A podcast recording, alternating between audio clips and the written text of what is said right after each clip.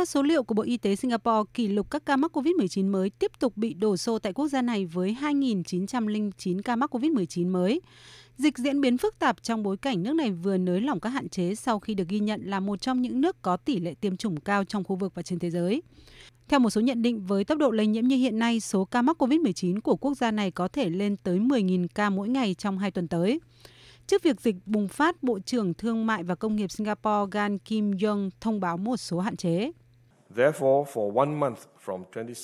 Từ 27 tháng 9 đến 25 tháng 10, Singapore đã phải siết chặt lại một số hạn chế, trong đó giới hạn không được tụ tập quá 2 người, giảm tối đa số người đi làm, khuyến khích làm việc tại nhà để giảm nguy cơ lây nhiễm tại nơi làm việc.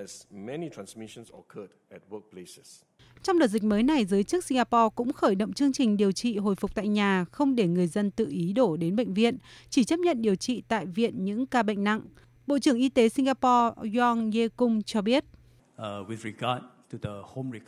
Về chương trình phục hồi tại nhà, đây là một chương trình rất quan trọng để giúp chúng ta sống chung với COVID-19, là ví dụ tốt về việc chuyển đổi sang một quốc gia có khả năng phục hồi COVID. Giống như một số bệnh thông thường khác, chúng ta chủ yếu phục hồi tại nhà khi các triệu chứng nhẹ. Phần lớn các trường hợp COVID-19 tại Singapore khá nhẹ. Tuy nhiên, việc áp đặt quay lại các áp dụng hạn chế phòng dịch đã vấp phải một số sự phản đối và chỉ trích trong dân chúng. Vì nhìn vào số liệu thực tế cho thấy, trong số khoảng 28.000 người bị mắc COVID trong 28 ngày qua, khoảng 98% không có triệu chứng hoặc nhẹ, 1,6% cần bổ sung oxy và 0,2% bị bệnh nặng. Số ca tử vong do COVID-19 tại Singapore cũng thấp, trung bình là khoảng 2 đến 3 ca một ngày.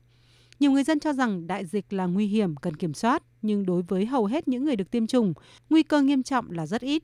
Do đó, không cần áp đặt lại các hạn chế phòng dịch để giúp mở cửa kinh tế.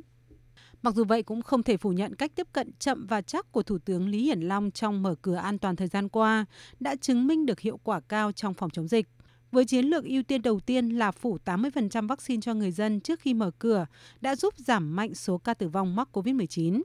Không ồ ạt như cách làm của Anh và một số nước dỡ bỏ gần như đồng thời các biện pháp phong tỏa, giãn cách, quốc đảo này cũng mở cửa từng bước một. Chính phủ cũng linh hoạt, sẵn sàng áp đặt lại một số hạn chế trở lại khi xuất hiện các đợt bùng phát dịch mới, giúp giảm số ca lây nhiễm, giảm tải cho hệ thống y tế, đặc biệt là bảo vệ an toàn cho nhóm người có nguy cơ chưa được tiêm vaccine hay có bệnh lý nền. Có thể nói trong bối cảnh các quốc gia đều đang có sự chuyển đổi chiến lược, cân bằng giữa biện pháp phòng dịch và mở cửa an toàn là một hành trình không dễ dàng, không chỉ đối với Singapore mà còn nhiều quốc gia khác.